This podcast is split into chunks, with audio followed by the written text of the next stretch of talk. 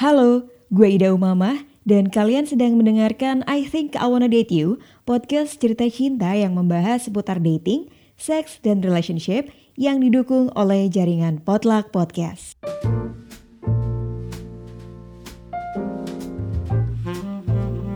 Di episode ini, gue mengajak Disti Adijoso, seorang transpuan yang berstatus ODA atau ODIF, yakni orang dengan HIV atau AIDS. Selain seorang pekerja kantoran, Disti juga vokalis di band yang bernama Sweet and Sound di Surabaya. Nah, kenapa sih gue mengajak Disti ke podcast? Karena menurut gue Disti punya cerita yang bisa dibagi tentang bagaimana dia berproses sampai menjadi pribadi yang menurutnya lebih nyaman jadi diri sendiri dan bagaimana dia berdamai dengan status HIV-nya. Karena nih, sebagian dari kita biasanya masih melekatkan stigma negatif kepada para ODA atau ODIF. Seolah nih mereka harus kita jauhi, harus kita hindari gitu ya. Atau karena takut tertular, kita enggan bertemu, enggan duduk sebelahan, atau melakukan hal-hal yang sebetulnya tidak bisa menularkan virus HIV atau AIDS ini. Padahal ya nggak sesederhana itu gitu ya. Disney juga cerita soal banyak kekhawatiran ya sebagai transpuan yang berstatus ODA atau ODIF. Apakah dia akan tetap bisa bekerja atau berkarir kayak yang lain atau dia akan menerima diskriminasi nih dan sebagainya. Nah, nggak usah berlama-lama, yuk kita simak obrolan gue dan Disti. Nah, Disti, sebetulnya gimana sih proses awal ketika kamu merasa bahwa kamu tidak nyaman dengan diri sendiri, lalu ingin menjadi lebih lega gitu, terbuka terhadap sekitar dengan uh, perubahan kamu gitu ya, baik cara fisik atau mungkin ada hal-hal yang kemudian menjadi tanda gitu bahwa oh ini nih Disti yang sekarang tuh seperti ini. Itu gimana sih awalnya? Pada awalnya ya aku seperti orang-orang lainnya, maksudnya uh, seperti cisgender pada umumnya. Aku juga mm -hmm. berpenampilan sebagai laki-laki yang sebagai seorang gay pada awalnya. Mm -hmm. uh, lalu kemudian di satu satu titik aku ngerasa kayak this is not my this is not me gitu. Mm -hmm. Ya ini bukan bukan hal yang pada hakikatnya aku inginkan gitu. Uh, aku sempat kayak manjangin rambut gitu kayak ala-ala anak-anak uh, adventurous mm -hmm. yang terus habis itu uh, gondrong-gondrong gitu. Okay. Uh, one time aku tiba-tiba kayak ah, aku pengen potong rambut deh, potong rambut pendek gitu. Maksudnya mm-hmm. uh, pengen kayak dua lipa gitu.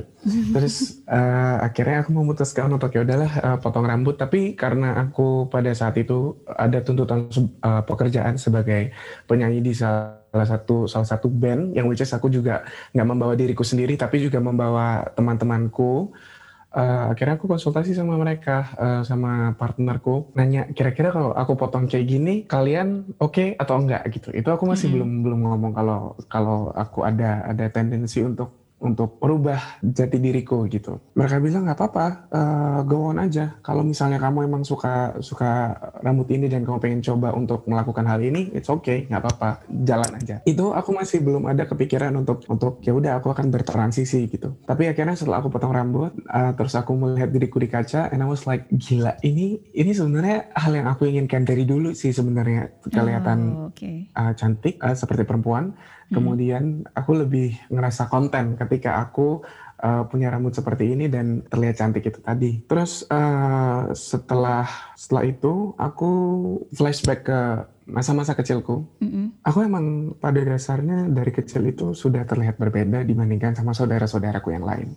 Ketika uh, foto bareng gitu ya, mm. uh, anak-anak kecil, saudara-saudara gitu, mereka tuh gayanya tuh yang cowok-cowok tuh pada gaya Power Ranger, terus gaya apa namanya Dragon Superhero Ball. Gitu, gitu ya? Aku gayanya tuh ini uh, gayanya Dea Ananda di surga telapak kaki gitu loh, tau gak sih? Terus abis itu ya di titik itu aku realize bahwa ya ternyata ini yang aku cari selama ini maksudnya ini adalah uh, missing pieces yang selama ini aku cari dan ternyata aku menemukannya dengan cara seperti ini. Mungkin dengan umurku yang sekarang bisa dibilang dan bisa terhitung bahwa ya telat banget gitu loh karena udah mau menjelang 30 dan kamu baru menemukan uh, missing piece of yourself gitu. Tapi nggak ada yang masalah sih sama yang nggak ada yang terlambat gitu. Yes. Dan ketika aku menyadari bahwa ini adalah hal yang membuat aku bahagia dan ini apa yang aku inginkan dari dulu, tapi belum berani untuk aku uh, tunjukkan ke orang-orang mm -hmm. sekitar ya gimana ya sekarang lebih happy sih gitu uh. lebih kayak ada ada lebih proud gitu sama diri sendiri sekarang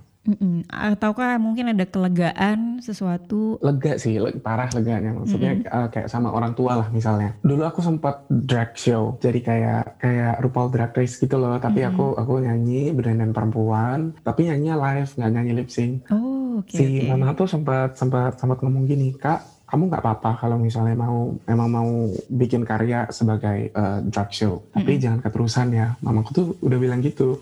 Tapi dalam hati itu maksudnya what's wrong with this gitu. Maksud aku aku happy dengan apa yang aku lakukan, kenapa harus dibatasi gitu loh. Ya. Dan emang sebenarnya dari titik itu pun sudah ada sudah ada percikan-percikan kesadaran bahwa this is what I want in my life gitu. Yes. Mm, Kalau transisi ini aku baru banget belum ada setahun. Startnya tuh awal ketika ketika Maret Maret tahun 2020 baru banget kan. Oh, tahun ini Jadi ya? aku betul dan aku pun sampai sampai detik ini pun masih masih dalam proses yang benar-benar proses penerimaan bukan penerimaan diri sih, lebih ke bagaimana memposisikan diriku ke banyak orang, ke Hmm. dunia sekitar gitu.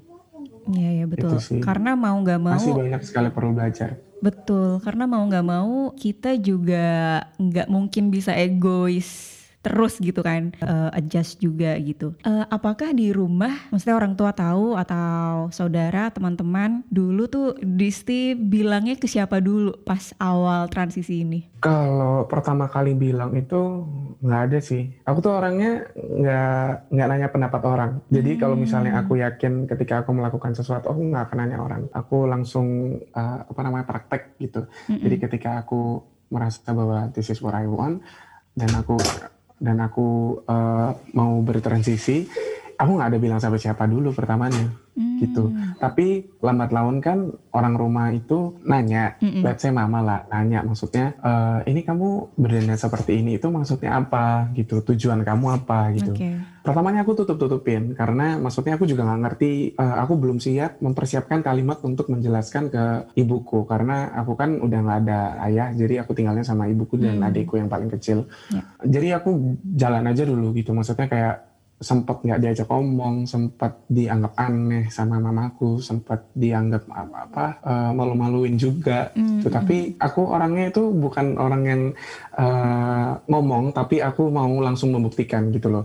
Mungkin emang pada awalnya akan dipikir sebelah mata sama ibuku pada saat Iya. itu, tapi eh, seiring berjalannya waktu aku bisa membuktikan ke dia bahwa ketika aku memilih untuk bertran- bertransisi menjadi transpuan itu aku nggak seperti mungkin transpuan-transpuan yang mamaku tahu. Karena kan eh, ya tidak dipungkiri bahwa di dunia ini eh, khususnya di Indonesia sendiri bahwa transpuan itu punya anggapan sebagai pekerja seks atau mungkin sebagai ses- orang yang murah atau orang yang gimana ya orang yang Punya stigma negatif lah ya. Eh, ya stigma negatif lah istilahnya gitu karena emang emang media itu mengeksposnya itu adalah transpuan-transpuan yang seperti itu gitu. Ya, betul. Tapi kan bukan berarti semua transpuan itu Iya. sama gitu loh.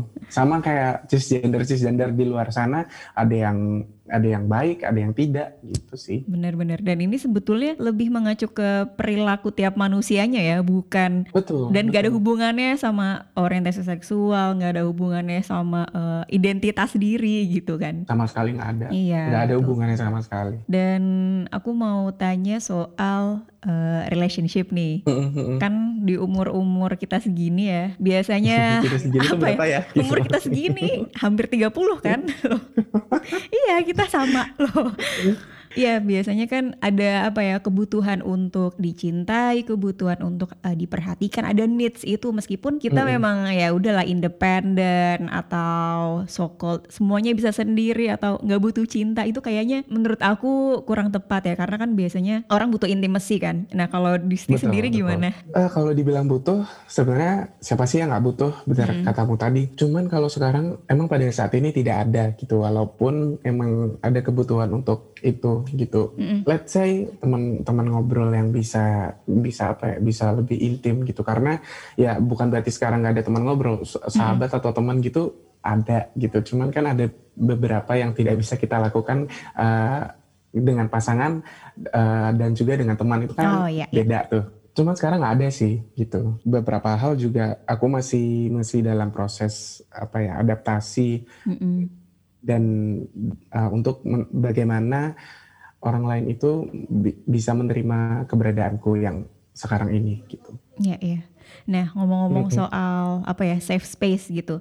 Ada Mhm. beberapa tulisan di jurnal ilmiah yang pernah aku baca dan ada kalimat bahwa online dating atau dating apps ini sebetulnya bisa jadi safe space gitu untuk teman-teman Mhm.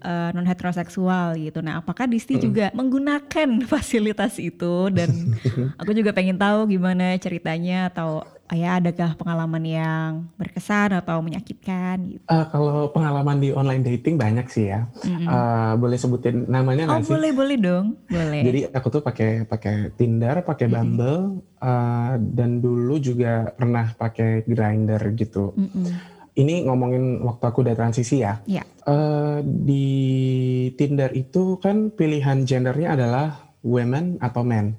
Yes. Karena aku adalah seorang transpuan, maka aku memilih eh, genderku sebagai woman. Tapi eh, dengan catatan di bio itu aku tulis bahwa aku adalah eh, transpuan yang yang bangga dengan dirinya sendiri gitu. Mm-mm. Terus eh, dengan harapan eh, mereka bisa baca gitu.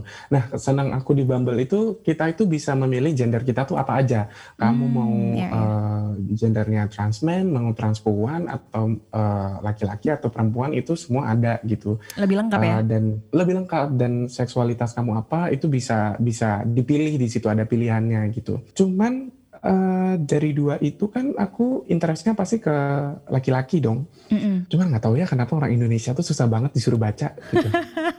Bener bener. Cowok-cowok iya kan ya mungkin mungkin emang hakikatnya laki-laki itu tertarik pada sesuatu itu melalui visualnya terlebih Yes. dahulu. Bener kan? Heeh. One time aku pernah pernah match sama satu cowok di Bumble. Kita ngobrol tuh nyambung banget. Dia anaknya smart Mm-mm. dan aku suka banget sama cowok-cowok smart gitu. Kita udah enak lah ngobrolnya. Mm. Akhirnya dia ngajakin aku ketemu. Terus eh, dan itu adalah pertama kali ketemu sama strangers dari eh, dating app Mm-mm. setelah aku bertransisi. Deg-degan dong. Terus Mm-mm. akhirnya aku diajak diajak ketemu, kita makan, kita ngobrol panjang lebar. Terus aku pikir everything is fine. Tapi terus ternyata dia uh, perlahan-lahan menghilang gitu loh. Terus uh, Oh, satu wow. ketika aku merasa bahwa ini nggak beres gitu. Kalau misalnya uh, meninggalkan sesuatu yang belum selesai itu kan Iya. ngejanggal di hati kan. Betul. Jadi uh, dan aku juga tipikal orangnya bahwa aku tipikal orangnya kalau misalnya ada sesuatu yang nggak selesai, aku tuh harus selesaiin gitu loh. Mm-mm. Akhirnya aku ngajak dia ketemu lagi dan dia mau. Akhirnya kita ngobrol dan dia menyampaikan bahwa ya aku nyaman dengan kamu, aku Mm-mm. interest dengan kamu, tapi aku nggak bisa karena kamu bukan perempuan gitu. Hah? Kayak Oh, iya oke, iya iya. Dan dan dari situ aku aku menyadari bahwa ya memang di, mata orang-orang bukan cuma laki-laki, mungkin di luar sana banyak orang yang berpikir bahwa ya, transpuan itu ya bukan perempuan gitu loh. Mm-mm. Dalam diriku, maksudnya aku menganggapnya bahwa ya mau kamu transpuan, mau kamu transmen, kalau transmen kamu berarti laki-laki, kalau kamu transpuan berarti kamu perempuan gitu. Mm-mm. Tapi memang memang Jadi, diakui di Indonesia nih memang belum teredukasi dengan baik sih ya. Eh, sesimpel istilah-istilah itu aja tuh emang eh, masih banyak orang yang belum tahu gitu. Benar, dan pertanyaan yang paling aku bikin males dan mual adalah pertanyaan di dating apps kayak gini. "Eh, kamu udah operasi belum? Atau kamu punya payudara atau enggak Wow. gitu? "Eh, Itu ditanyakan sama match. sama match, eh, eh, ditanyain. Oke. Dan maksud aku itu bukan per- itu bukan pertanyaan yang yang sopan gitu, kepa- eh, yang yang patut dipertanyakan ke orang-orang seperti kita gitu. Terus kayak pertanyaan kayak gini, kamu kalau misalnya keluar rumah dan dan perempuan dong, loh maksud kamu apa? Terus terus aku di mata kamu bukan perempuan gitu maksudnya. Ngerti nggak sih kayak Hmm, iya, Ya iya, mungkin iya, itu iya, iya. pertanyaan yang menurut mereka ya itu pertanyaan biasa, tapi menurut kami pertanyaan itu adalah pertanyaan yang rude banget. Dan mungkin bisa dibilang diskriminatif. Iya, diskriminatif secara tidak langsung. Mm-mm, Itu bener. sih. Karena Tapi- jadinya Heeh, mempertanyakan identitas yang sebetulnya udah jelas gitu ya. heeh, gitu. Aku pertamanya mikir apa aku yang terlalu sensitif ya, gitu, atau Hmm. aku yang terlalu mudah tersinggung. Tapi setelah aku eh, telaah lebih lanjut lagi, nggak kok, aku nggak salah kalau aku aku nggak nyaman dengan pertanyaan-pertanyaan itu, gitu. Oke. Itu sih. Iya, iya, itu kalau Bumble sama Tinder karena kita ketemunya kan sama sama yang beda bendera lah istilahnya gitu. Mm-mm, mm-mm. Kalau di Grindr itu aku pernah penasaran kan nyoba. Aku pengen tahu deh gimana tanggapan orang-orang tentang seorang transpuan di Indonesia yang download Grinder gitu. Grinder itu kan memang tujuannya untuk teman-teman gay, bisexual, dan yeah. transpuan pun sebenarnya boleh aja masuk siapa pun kamu boleh sih mm -hmm. masuk mm -hmm. sebenarnya di di Grinder itu. Aku pernah sempat coba chat beberapa orang tujuanku bukan tujuan yang langsung langsung uh, one night stand atau punya friends with benefit gitu mm -hmm. Ngobrol aja biasa gitu mereka itu yang kayak malah lebih diskriminatif jauh lebih diskriminatif oh, daripada orang-orang okay. cisgender yang aku temuin di uh, Bumble mm -hmm. dan juga Tinder maksud aku kita itu berdiri di satu bendera yang sama dan mm -hmm. bukan berarti kamu uh, cisgender yang gay dan aku adalah seorang transpuan yang into laki-laki bukan berarti aku bisa kamu diskriminasi karena aku masuk ke platform uh, yang biasa kalian yeah. gunakan gitu. Yeah, Padahal kita yeah, tuh yeah. berdiri di satu bendera yang sama. Misalnya kayak kita tuh tinggal di rumah yang sama dan dan satu keluarga yang sama tapi kamu mendiskriminasi keluarga sendiri cuy. Ketika karena aku juga bekerja sebagai penyanyi ya yang ketemu banyak orang hampir setiap hari uh, beragam orang kalau misalnya ketemu sama teman-teman yang gay itu somehow dilihatnya tuh kayak kita tuh mengganggu pemandangan gitu loh. Uh, makanya aku heran kita berdiri di bendera yang sama tapi malah mereka lebih oh, diskriminatif iya, iya. gitu. Nggak iya, semua iya, bahkan sih. ternyata iya ya bahkan ternyata di yang kamu bilang satu rumah aja masih ada diskriminasi ya apalagi beda uh -huh. gitu. Tapi betul, justru betul. malah sekarang teman-teman aku uh, teman-teman cisgender yang straight gitu dan mereka uh, alhamdulillahnya tuh menerima aku secara baik gitu, memanusiakan aku banget nggak mm -hmm. nggak ngebedain aku sama sekali gitu. Uh, dan pada awalnya pun ketika aku akhirnya memilih untuk terbuka sebagai transpuan, ada beban pikiran ke teman-teman aku di band gitu. Mm -hmm. Karena aku bekerja juga nggak cuma mikirin sandang panganku, tapi juga memikirkan sandang pangannya mereka. Aku sempat nanya, mm -hmm. guys, kalau misalnya aku memang sudah mantap untuk memilih uh, sebagai transpuan, kira-kira kalian terganggu atau enggak gitu aku takut jadi batu sandungan untuk mereka gitu loh ketika ada hmm. event ada harus manggung tapi orang-orang yang nonton nggak nyaman terus malah oh, akhirnya nggak okay. jadi make band kita gimana gitu. Tapi ternyata alhamdulillah insecureku itu tidak terjawab. Justru hmm. malah uh, kan setelah pandemi ini kan banyak job-job reguler yang lepas. Akhirnya kita uh, hmm. memutuskan untuk ya udahlah kita cari cari tempat lagi dengan cara audisi-audisi gitu. Aku pikir nggak akan keterima karena uh, vokalisnya adalah transpuan gitu. Ternyata justru hmm. itu jadi misalnya kalau brand itu jadi USP-nya band aku gitu. oh. gitu. Justru yeah. mereka iya. tuh me memang mereka sempat bertanya, loh ini vokalis kamu uh, si Disti ini laki-laki atau perempuan gitu. Dan alhamdulillah manajerku itu menjelaskan uh, begini, uh, she's a trans woman and she's very proud with herself gitu. Oh wow. Akhirnya, akhirnya jadi jadi gimana ya? Jadi justru orang hmm. makin uh, simpatik gitu uh, dan iya. dan di luar anggapan mereka bahwa transpuan itu adalah orang yang jualan gitu. Jadinya mereka apa ya bisa mengapresiasi sebuah karya dari ya manusia pada umumnya sama seperti mm -hmm. yang lain gitu kan bahwa mm -hmm. kamu punya karya, teman-teman band juga uh, bangga dengan keberadaan kamu mm -hmm. gitu kan. Mm -hmm. Dan sama-sama produktif gitu. Ya why Betul. not ya kan? Mm -hmm. Karena okay. aku juga uh, dari dari dari pengalaman-pengalamanku itu, aku juga berkaca dari pengalamannya teman-teman transpuan yang lain di Indonesia. Aku hmm. yakin hmm. banget transpuan-transpuan yang akhirnya memilih untuk melakukan kegiatan prostitusi untuk mencari uang itu semata-mata hanya karena mereka nggak dapat kesempatan bekerja yang layak seperti orang-orang pada ya, umumnya. Betul. Uh, karena dan, sebagian punya privilege itu ya. Betul. Dan dengan adanya aku yang diberi berkat sama Tuhan, uh, rezeki aku masih bisa kerja di kantor konvensional dan juga aku bisa berkarya di musik yang dilihat banyak orang itu aku pengen ngebuka pikirannya orang bahwa hmm. ya transpuan itu layak untuk mendapat kesempatan untuk bekerja di tempat yang layak. Dan ada juga maksudnya apalagi pandemi ini jadi hambatan banyak teman-teman trans ya khususnya di kota-kota mm -hmm. besar gitu. Mm -hmm. uh, misalnya kalau yang biasanya bekerja di salon jadi nggak ada tutup semua, apalagi Benar. itu interaksi sama manusia juga gitu kan. Mm -hmm.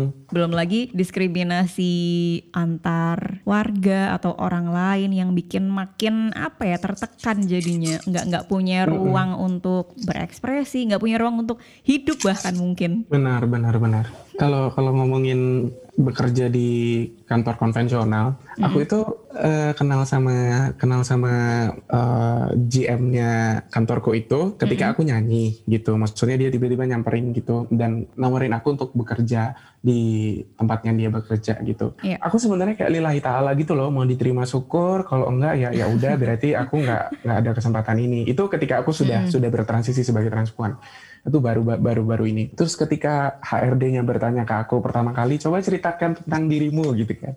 Aku langsung hmm. ngomong kalau aku ini adalah seorang transpuan gitu. Dan setelah itu pun juga aku nggak nggak ada harapan muluk-muluk. Maksudnya ya kalau diterima berarti masih ada ruang publik untuk orang-orang hmm. seperti kami. Kalau nggak ya ya udah berarti mungkin nanti ada kesempatan yang lainnya gitu. Eh ternyata Tuhan ngasih jalan gitu. Dan di situ aku harus memberikan pembuktian ke mereka juga bahwa ya kita juga punya otak gitu. Mm-hmm. Aku tuh sebelumnya punya mantan terakhir itu dia juga uh, eh, B20.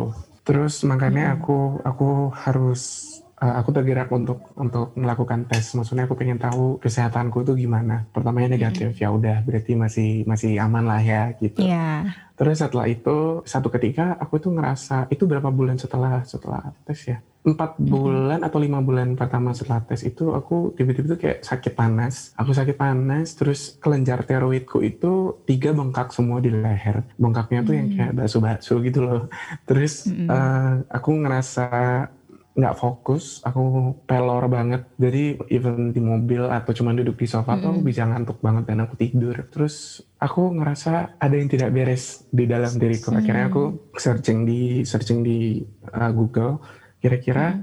teroid itu disebabkan karena apa ya munculnya gitu. Pertama yeah. tuh karena kanker, yang kedua tuh apa, terus yang ketiga itu gara-gara hmm. itu. Oh. Akhirnya aku langsung, aku nyambungnya langsung ke poin ketiga itu dong. Aku langsung kayak, iya iya iya. Wah parah. Karena sih, kemungkinan pertama sama kedua nggak ada gitu ya. Mm-mm, jangan sampai cuy pertamanya tuh gitu sebenarnya jangan sampai iya. semua semuanya deh gitu iya iya terus akhirnya aku uh, memutuskan untuk cek darah terus udah berpikiran ya udahlah kalau misalnya emang iya ya nggak apa-apa ini mungkin ini adalah proses kehidupanku yang harus aku lewati aku ngajakin mm-hmm. uh, sahabatku waktu itu aku pergi ke Karolus di Jakarta Pusat oh, iya, iya. Uh, ditemenin sama dia cewek teman aku begitu ambil darah dan keluar hasilnya aku dipanggil ke ruangan lain aku udah gini wah udah deh uh, aku dapat jackpot nih gitu terus akhirnya yeah, yeah, yeah. Uh, masuk aku ditemenin sama temanku itu. Terus akhirnya susternya uh, bilang kalau misalnya aku memang harus melakukan terapi gitu. Teman aku nangis akunya enggak. Akunya yang kayak oh ya udah gitu. Ya udah berarti aku harus lebih lebih menjaga kesehatan tubuhku harus lebih hmm. menyayangi diriku lebih lagi. Itu sih lebih ke situ. Lebih ke hmm. jadi kayak titik balik titik balik kehidupan di mana bahwa oh ternyata selama ini aku tidak mencintai diriku banget gitu. Maksudnya aku tidak bisa mm menjaga diriku baik-baik. Tepat pesan dari Tuhan kalau misalnya ya ini waktunya kamu buat mencintai diri kamu lebih lagi lebih merawat diri lagi. Apakah ada kesulitan untuk mendapatkan ARV atau hambatannya apa? Karena kan biasanya di Indonesia agak susah ya. Beberapa kali tuh temanku sempat bilang stoknya terbatas atau ada yang um, memanipulasi apa segala macam. Kalau Disti sendiri gimana? Kalau aku sih sampai detik ini uh, udah hampir tiga tahunan ini, alhamdulillah nggak pernah sih mengalami yang kehabisan hmm, stok dan okay. akhirnya aku harus pin, istilahnya pinjem uh, obat itu ke teman-temanku hmm. yang lain yang sama gitu. Uh, setelah dari Karolus dan akhirnya harus pindah ke Surabaya di Dokter Sutomo pun juga nggak nggak ini sih nggak ada kesulitan itu.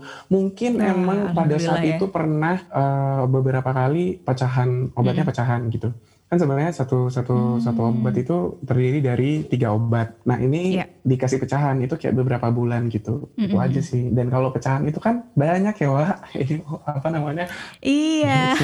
Jadi agak bener, bener. sulit untuk untuk di untuk dikonsumsi gitu. Tapi ya nggak masalah sih. Ketika di Jakarta atau di Surabaya pun belum pernah gitu. Cuman ada perbedaan yang aku rasakan ketika dari pertama dari Karolus itu ke Surabaya. Kalau di Karolus itu kan dipanggilnya nomor ya. Kalau di Surabaya itu mm, dimintain betul. KTP dan dipanggil nama depan. Mm, dan, okay. dan I was like, aku kan nggak pernah pakai masker waktu waktu belum pandemi gitu kan, ah, nggak uh, pernah pakai masker iya, ketika iya. datang. Wow, oke, okay, jadi semua orang akan tahu nama aku ya. Tapi nggak apa-apa. Kayak Miss Indonesia. Iya. Tapi aku, aku pertamanya nggak nyaman. Aku bilang ke mamaku, mah aku nggak nyaman kalau misalnya harus dipanggil nama kayak gini. Mm -mm. Ada ada merasa tidak percaya diri gitu. Kenapa orang harus tahu nama aku gitu? Lambat laun sudah beradaptasi dan berpikir lebih jernih lagi ya kenapa sih harus harus malu orang kita sama semua ini gitu kan? Iya iya benar ya udahlah gitu. Nggak usah diambil pusing iya. hidup udah ribet nggak usah bikin ribet lagi gitu. Bener banget ya ampun. Hmm. apakah orang-orang ini kekurangan masalah ya sampai mencari masalah? Iya makanya. Oke. Okay. gitu. nah sebagai Oda apakah Disti takut? Maksudnya kan biasanya orang tuh punya stigma negatif ya terhadap Oda yang mana mereka tuh akan aduh gue nggak mau salaman aduh ntar kalau gue seruangan sama dia ntar tertular apa gimana? Padahal kan enggak ya. Kalau kalau yang tidak tidak menularkan penyakit ini itu ketika kita berjabat mm tangan itu enggak. Ciuman pun mm. juga enggak. Terus habis itu berbagi alat makan. alat makan yang sama Betul. itu enggak. Anda mau suap-suapan sepiring berdua aman saya Malah lebih bahaya corona kan, ya kalau satu ruangan bisa tertular. Coy, coy, iya bener, bener, bener, jauh lebih bahaya iya, kan? corona. Parah, iya, parah droplet saja bisa kena. Ini kita, lu mau gue ludahin, nggak kena, say. gitu. Misalnya kasarnya tuh begitu. Tapi iya, kalau betul. sekarang ya mohon maaf kena kena ludah wassalamualaikum gitu. Iya betul. Itu sih gitu. Aku kan hmm. punya punya bude bude itu kayak kakaknya mama yang dokter ada hal yang membuat aku tersinggung pada saat pertama kali akhirnya mamaku berani untuk ngomong ke keluarga bahwa aku seperti ini. Karena mamaku kan lagian single parent hmm. dan mungkin nggak ngerti mau curhat ke siapa lagi nih untuk uh, menghadapi anak yang seperti ini gitu. Akhirnya dia cerita ke kakaknya itu. Masa kakaknya dokter ini ngomong ngomong begini lo itu kamu satu rumah emang? Kalian nggak apa-apa? Males gak Aku langsung live grup. Ya ampun. Aku langsung live grup keluarga. Iya, ya itu aneh banget sih ya. iya, itu makanya lucu kan. Uh, anda mm -mm. dokter tapi Anda tidak teredukasi secara baik uh, tentang masalah ini gitu loh. Mm -mm. Mm makanya agak gede gitu tapi keluarga sendiri tapi gimana ya males jadi ya, sekarang bener. pun kalau mau ketemu juga aku punya males gitu. yang kedua itu aku pernah punya pacar setelah aku putus sama pacarku yang itu aku hmm. punya pacar uh, kayak setahun lalu terus abis itu aku kira mengakui bahwa aku seperti ini gitu aku terbuka gitu aku terbuka hmm. itu karena aku punya tanggung jawab nih sama anak orang nih gitu hmm. kalau misalnya aku nggak sayang sama dia aku nggak akan ngomong gimana ya etisnya kan adalah terbuka aja dia malah uh, balasannya kayak gini kita tuh pernah ciuman loh, kita tuh pernah pergi liburan bareng loh, padahal kita okay. belum pernah melakukan intercourse. Oh, iya kayak wow. gitu terus akhirnya dia minta untuk ya udahlah kita nggak usah nggak usah sama-sama berhubungan lagi. lagi. Iya, ya, ya aku menyayangkan sih sikapnya dia yang kayak gitu bertukar air liur itu nggak nggak akan nggak akan membuat lo sama kayak gue gitu loh dan bahkan uh, dokterku tuh pernah bilang mamaku aku tuh kan sempat sempat bingung kan uh, gimana ya cara cara mentreatment aku dan treatment apa yang harus aku lakukan biar nggak kelolosan gitu maksudnya mamaku gitu mm. akhirnya aku pertemukanlah mamaku sama dokter yang di Karolus itu terus dokternya yeah. pun juga menjelaskan even though misalnya aku terluka ya terluka dan berdarah darahnya kan kena udara mm -mm. nah si anak kecil itu sudah tidak aktif lagi bunda karena dia yeah. itu kan indungnya adalah manusia gitu tubuh mm. manusia jadi kalau misalnya uh, tidak bertukar di dalam tubuh manusia, let's say kayak saluran-saluran yang untuk melakukan hubungan itu iya nggak bisa. Mm-mm, betul betul karena suhunya beda ya suhu tubuh manusia sama suhu uh, udara yang di luar tuh juga Mm-mm, beda. Gitu. Okay. Mungkin untuk lebih lanjutnya teman-teman bisa searching, bisa tanya ke orang-orang yang memang uh, kompatibel di bidang ini. Iya, oke. Okay. Ada nggak yang pengen kamu sampein ke teman-teman Oda yang lain struggling sama dirinya sendiri mm -hmm. atau sekarang juga udah menjalani hidupnya baik-baik aja gitu. Ada nggak yang pengen kamu sampaikan? Satu, jangan pernah menyerah dan tetaplah untuk minum obatnya untuk terapi gitu. Jangan pernah berkecil hati dan jangan pernah merasa bahwa diri kalian itu berbeda dan sudah menemui jalan buntu di dalam kehidupan kalian gitu. Tetap semangat sama hidupnya karena kita ada bedanya sama orang-orang lain yang sakit diabetes, sakit asam urat, uh, sakit encok, sakit yeah. kanker nggak ada bedanya gitu. Bedanya bedanya cuma nama penyakitnya aja dan bedanya juga stigma negatif orang-orang terhadap diri kita. Sebisa mungkin lakukanlah hidup sehat, makan makanan yang sehat, selalu positive thinking biar imunnya nggak turun dan selalu percaya diri. Karena nah. aku sudah pernah kehilangan uh, beberapa orang yang teman-teman hmm. terdekatku.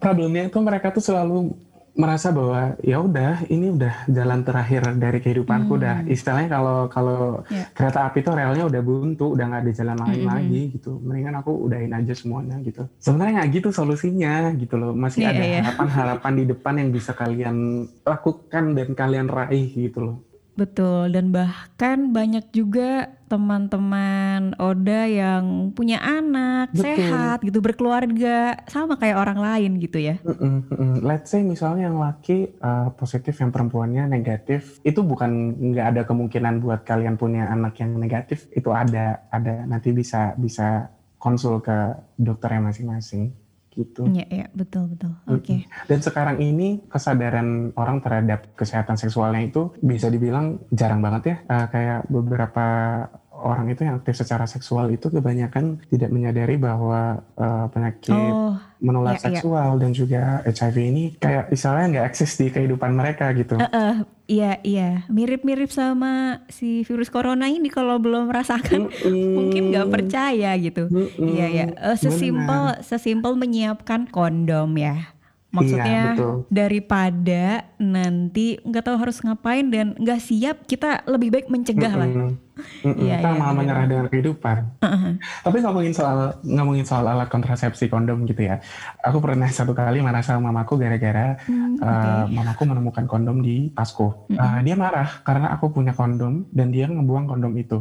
Uh, alasannya aku uh, punya kondom itu ditanya sama mamaku. Kamu kenapa kok punya kondom? Ya, aku bawa kondom karena aku tahu bahwa aku aktif secara seksual hmm. dan itu adalah salah satu cara untuk aku menjaga diriku gitu. Jadi ketika anda mau bungkus, bungkuslah dengan karet, karet itu. Itu bener juga ya.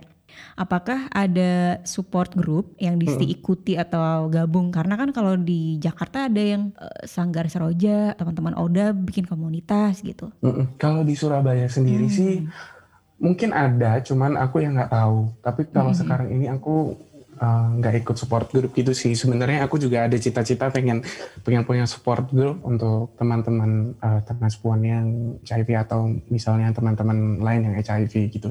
Tapi kalau sekarang sih karena platform uh, media digital itu sudah banyak. Aku hmm. ketemu sama banyak orang yang sama seperti aku di Twitter. Oh, uh, kita memutuskan iya. untuk yuklah kita bikin grup WhatsApp kasih informasi seputar kesehatan gitu-gitu atau mungkin hmm. teman-teman yang baru uh, baru seperti kita perlu edukasi lebih untuk mm, tahu apa yang harus mereka lakukan dan persiapkan ke depannya gitu. Itu kita ngobrolnya di situ sih. Dan kebetulan domisilinya juga banyak yang di Surabaya, di Jakarta, di Bandung, di Medan, di Jogja, di Solo gitu. Jadi kayak Oh, jadi lebih ke platform digital dulu gitu ya dimanfaatkan. Platform digital. Hmm.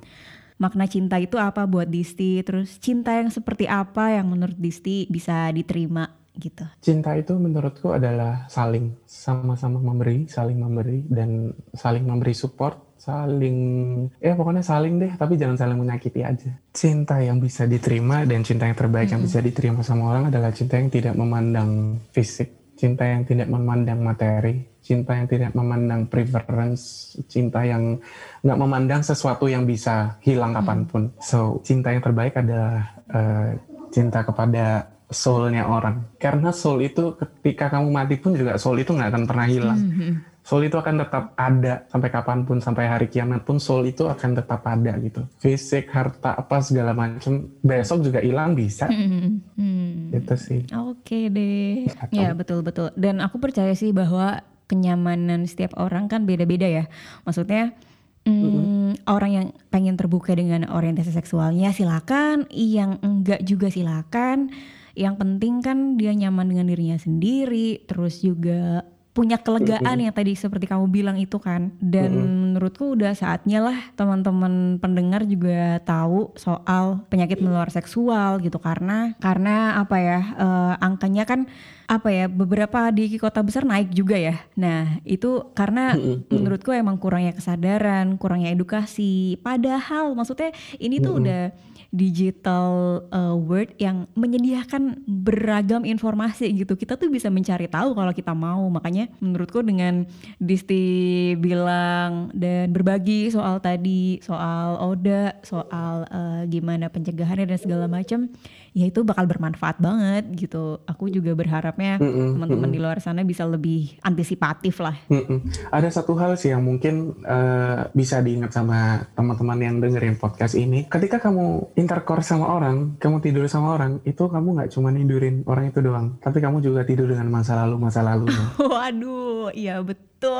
Jadi penting banget untuk tahu status kesehatan ya pasanganmu ataupun kamu juga gitu. Halal kok kalau misalnya misalnya kamu mau intercourse sama orang, kamu bertanya kapan kamu terakhir kali tes? Hasilnya gimana? Gitu. Itu bukan pertanyaan yang rude menurutku.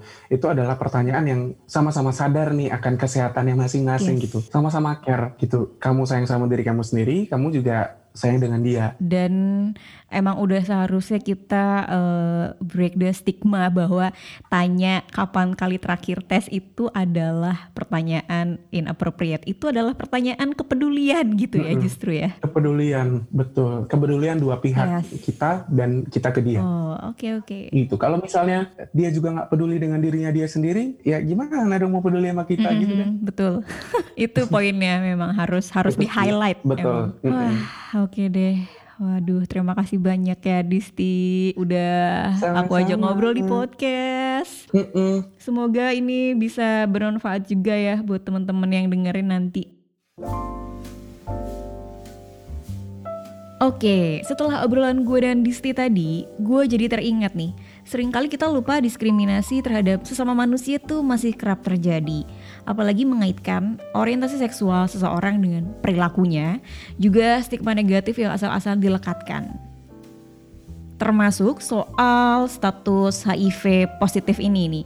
Karena orang tuh kadang suka punya informasi yang salah, tapi juga nggak mau mencari informasi yang benar tuh kayak gimana gitu. Padahal di platform digital di internet ini kan udah banyak banget ya informasi-informasi soal mitos-mitos yang biasa kita dengar gitu soal HIV, soal bagaimana tertularnya, soal gimana cara kita untuk bertahan kalau misalnya kita punya status HIV gitu. Dan mungkin banyak banget ya penyebabnya HIV itu nggak cuman hanya karena kita berhubungan seks atau misalnya nggak menggunakan alat kontrasepsi gitu ya. Tapi ada beberapa faktor yang sebetulnya kita nggak bisa tahu nih tiba-tiba bayi yang lahir juga udah kena HIV gitu kan dari ibunya entah dari bapaknya gitu. Kita beneran beneran nggak tahu kalau belum dites gitu. Nah banyak konteks atau peristiwa yang belum kita tahu nih makanya jangan sampai kita ngejudge orang tanpa sepengetahuan kita. Nah apa susahnya sih menghargai dan menerima keberagaman aja gitu ya. Karena menurut gue tiap manusia punya hak atas kebahagiaan dirinya, punya caranya masing-masing gitu. Alih-alih kita menghakimi ya, ya kita menerima dia sebagai manusia lain pada umumnya. Dan buat kamu yang mau kirim cerita atau pertanyaan seputar dating, seks, dan relationship, bisa ke email podcast dating.id at gmail.com atau DM ke Instagram at wannadateyou underscore podcast atau ke Twitter at wannadateyou. Follow dan subscribe Potluck Podcast di Youtube, Soundcloud, juga Instagram untuk info soal episode terbaru dari jaringan Potluck. Terima kasih buat kamu yang udah menyimak episode ini. Selamat beraktivitas, sampai jumpa di episode berikutnya. thank you